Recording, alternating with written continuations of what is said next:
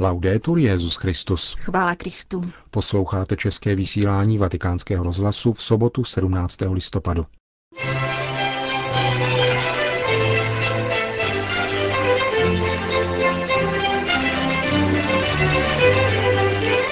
Zdraví není tržní produkt, upozornil Benedikt šestnáctý účastníky sympozia organizovaného Papežskou radou pro pastoraci zdravotníků. Svatý otec dnes přijal skupinu francouzských biskupů v rámci pravidelné návštěvy Adlína. O apoštolské penitenciárii uslyšíte v rozhovoru s monsignorem Krzysztofem Nykielem. To jsou hlavní témata našeho dnešního pořadu, kterým vás provázejí Jena Gruberová a Milan Glázer. Zprávy Vatikánského rozhlasu. Vatikán.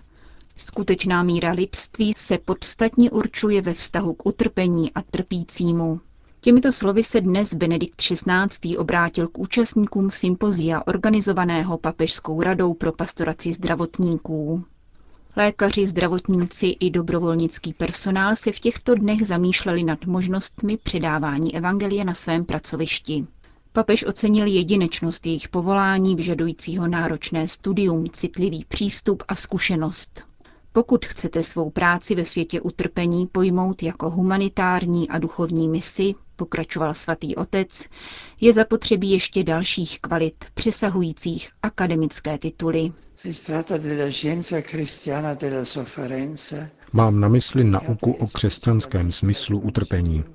Druhý vatikánský koncil ji označuje za jedinou odpověď na smysl utrpení, která nemocnému přináší úlevu, aniž by jej uvrhla do iluzí. Koncil říká, není v naší moci navrátit vám tělesné zdraví či umenšit vaši fyzickou bolest. Můžeme vám ale dát něco cennějšího a hlubšího. Kristus utrpení nezrušil, ani nám nechtěl plně zjevit jeho tajemství.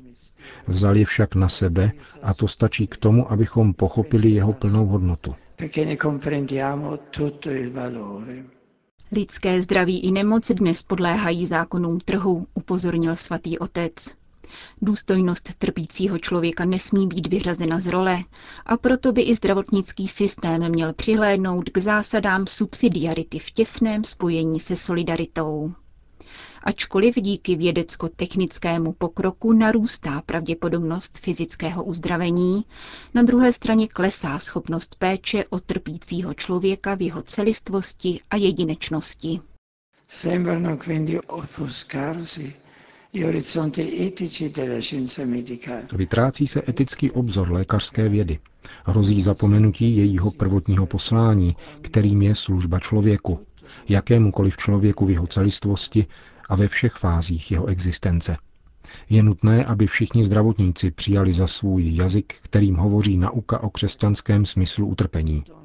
Do její slovní zásoby patří pojmy soucit, soudržnost, sdílení, obětavost, nezištnost, darování sebe sama. Tímto jazykem hovoří také milosrdný Samaritán, dodal svatý otec. Evangelijní podobenství o něm se stalo jednou z hlavních součástí mravní kultury a vůbec celé lidské civilizace, jak poukázal blahoslavený Jan Pavel druhý. A právě z této perspektivy se nemocnice stávají přednostním prostorem pro evangelizaci. Lékařská činnost a zdravotnická péče má být plně zaměřena na člověka v jeho křehkosti, bezbranosti a v jeho hledání smyslu, když čelí neproniknutelnému tajemství bolesti. Pouze tehdy se nemocnice může stát místem, kde pečovatelský rozměr není řemeslem, ale posláním. Prostorem, kde láska milosrdného Samaritána je první katedrou a tvář trpícího člověka tváří samotného Krista.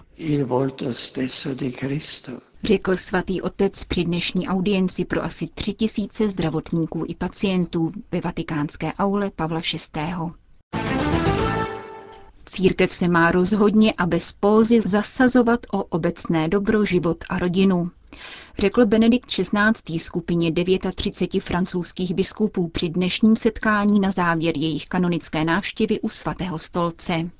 Rok víry je příležitostí k prohloubenému šíření křesťanských hodnot, řekl dále papež, což je možné při respektování francouzské tradice striktního rozlišování kompetencí církve a státu.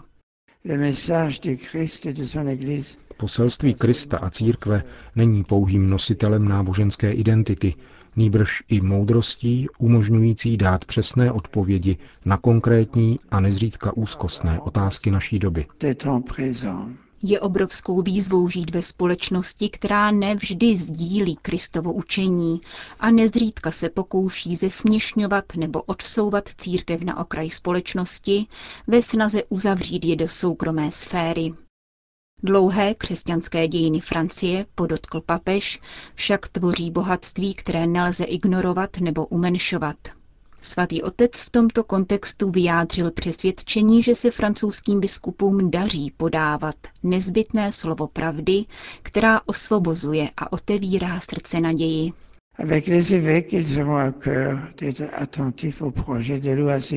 Je třeba věnovat pozornost takovým legislativním projektům, které ohrožují ochranu manželství muže a ženy, lidský život od početí do přirozeného skonu a správnou orientaci bioetiky ve věrnosti církevnímu učení. Potvrdil Benedikt šestnáctý nedávné snahy francouzského episkopátu. Papež se dotknul také tématu ústředního postavení liturgie, která je svědectvím boží lásky k lidstvu. Respektování liturgických pokynů je výrazem lásky a věrnosti víře církve. Krása liturgického slavení se mnohem více než subjektivistické inovace a přizpůsobování přičiní o účinnost a stálost díla evangelizace. Benedikt šestnáctý sdílel starost biskupů o předávání víry novým generacím. Odpovědnost rodičů na tomto poli je cenným pokladem, který církev hájí a prosazuje jako nezcizitelnou a základní dimenzi obecného dobra každé společnosti, jakož i požadavek důstojnosti člověka a rodiny. Apoštolská penitenciárie pořádá v těchto dnech v Římě sympozium na téma Svátost pokání mezi pontifikáty Řehoře sedmého a Bonifáce osmého Účastní se ho studenti římských, papežských i státních univerzit. Sympozium zahájil vrchní penitenciář kardinál Manuel Monteiro de Castro. Po němž následovala promluva regenta apoštolské penitenciárie monsignora Krzysztofa Nykiela. Mezi moderátory sympózia je například prefekt Kongregace pro nauku víry arcibiskup Gerhard Ludwig Müller a další představitelé církevní hierarchie. Vatikánskému rozhlasu přiblížil toto sympozium jeden z přednášejících, monsignor Krzysztof Nykiel.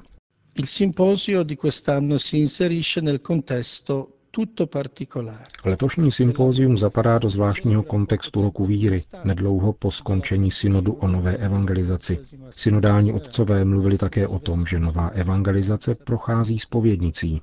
Svátost smíření je účinným nástrojem, který regeneruje člověka zevnitř a pomáhá mu poznat pravdu o sobě samém, tedy, že je milovaným synem Boha Otce, který oplývá milosrdenstvím a je vždycky bezpodmínečně ochoten odpustit a darovat pokoj.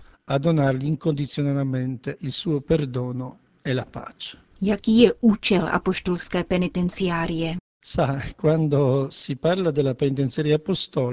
Když je řeč o apoštolské penitenciárii, není divu, že si mnoho lidí vzhledem k názvu vybaví něco jako vězeňský systém v rámci katolické církve.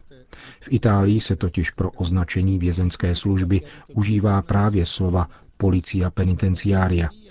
Samozřejmě, že je tomu zcela jinak. Latinský základ tohoto slova znamená kajícník. Apoštolská penitenciária je nejstarším úřadem římské kurie a její vznik spadá do dvanáctého století. Koná službu výlučně duchovní, službu, která se bezprostředně pojí k samotnému účelu církve, kterým je salus animarum, tedy spása duší. Jejím účelem je pomáhat věřícím v jejich smíření s Bohem a církví. Víme, že smíření se děje autoritativním prostřednictvím církve. Hřích, což je třeba mít neustále na paměti, není záležitostí, která se týká pouze Boha a kajícníka. Hříchem je zraněna také církev, což je pravda, kterou i mnozí katolíci neberou v úvahu. Zapojení církve do odpuštění hříchů je součástí boží vůle. Nejde tedy o praxi, která se vyvinula pouze historicky. Není to forma centralizace a byrokratizace odpuštění. Kompetence tribunálu apoštolské penitenciárie se tedy vztahuje k matérii, která se týká vnitřního fóra, tedy svědomí, vnitřního vztahu mezi Bohem a věřícím. Na tomto dvoudenním studijním sympóziu o svátosti pokání bychom rádi prohloubili její historický, kanonický, liturgický a pastorační vývoj, aby byla více objevena a doceněna.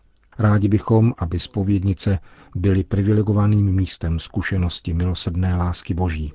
O důležitosti zpovědi hovořil několikrát také Benedikt šestnáctý a naposledy to zdůraznil při závěrečné liturgii biskupského synodu.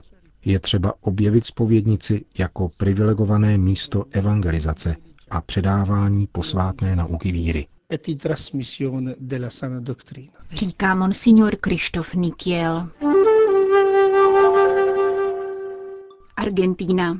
Ve městě Pergamino, vzdáleném asi dvě stě kilometrů od Buenos Aires, dnes zastupoval svatého otce při beatifikaci řeholnice Marie Crescencie Pérezové kardinál Angelo Amato. Členka kongregace založené italským světcem svatým Antonínem Gianellim žila v první polovině dvacátého století. Prefekt kongregace pro blahořečení a svatořečení ji představil v rozhovoru pro naši rozhlasovou stanici. Ve svém beatifikačním dekretu svatý otec označuje sestru Marii Crescencii jako řeholnici, která žila evangelní lásku v prostotě, pokoře a laskavosti. Jejími charakteristickými rysy byla vyrovnanost a radost. Lidé ji nazývali sestra něha. Její současníci vyprávějí, že všechny sestry z kongregace byly přívětivé, avšak dobrota sestry Marie Crescencie byla výjimečná. Tato vlídnost se samozřejmě opírala o živou, neotřesitelnou a činnou víru. A z víry čerpala její neúnavná práce a apoštolát. Byla velkorysá k těm nejmenším a nejchudším. Toho, kdo nemohl zaplatit léky či potraviny, vždy obdarovala. Chudým dětem, které měly jít k prvnímu svatému přijímání, obstarávala oblečení, knihy a růženec, aby také oni zažili slavnost. Říkávala, že Kristus se skrývá v chudých a trpících, uvedl kardinál Angelo Amato. Portugalsko. Další etapu Nádvoří národů, platformy Papežské rady pro kulturu pro dialog s ateisty, hostila portugalská města Guimáreš a Braga. Benedikt šestnáctý zaslal účastníkům intelektuálního fóra osobní poselství, ve kterém se zamýšlí nad hodnotou lidského života. Je vysoce důležité upozornit na cenu lidského života v kontextu šířící se kultury smrti, píše papež. Pro věřícího člověka je život božím darem, kterým jedinec sám nemůže disponovat, pokračuje Benedikt šestnáctý a dotazuje se, proč se však odvoláváme na Boha, abychom zdůraznili cenu lidského života. Jako odpověď uvádí ryze lidskou zkušenost. Zemřeli milovaný člověk, pro pozůstalého je to nejabsurdnější událost, která se mohla přihodit. Ten, koho milujeme, by si přeci zasloužil žít. Pro toho, kdo zamilován nebyl, je to též úmrtí něco zcela logického, přirozeného a nijak nesmyslného. Kdo má tedy pravdu, ptá se papež. Ten, kdo miluje, či ten, kdo nemiluje? Postoj milujícího člověka je ospravedlnitelný v případě, že každá bytost je milována nekonečnou mocí. A právě zde nacházíme důvod k tomu, proč se odvolávat na Boha. Bůh totiž miluje každého člověka a proto si každý člověk zaslouží, aby žil, uvádí Benedikt šestnáctý Hodnota lidského života je tudíž plně zřejmá pouze tehdy, existuje-li Bůh. Proto by bylo dobré, aby také nevěřící žili tak, jako kdyby Bůh existoval. Třeba, že nemáme sílu k víře, měli bychom tuto hypotézu učinit základem svého života. V opačném případě totiž svět nefunguje, uzavírá papež své poselství portugalskému Nádvoří národů.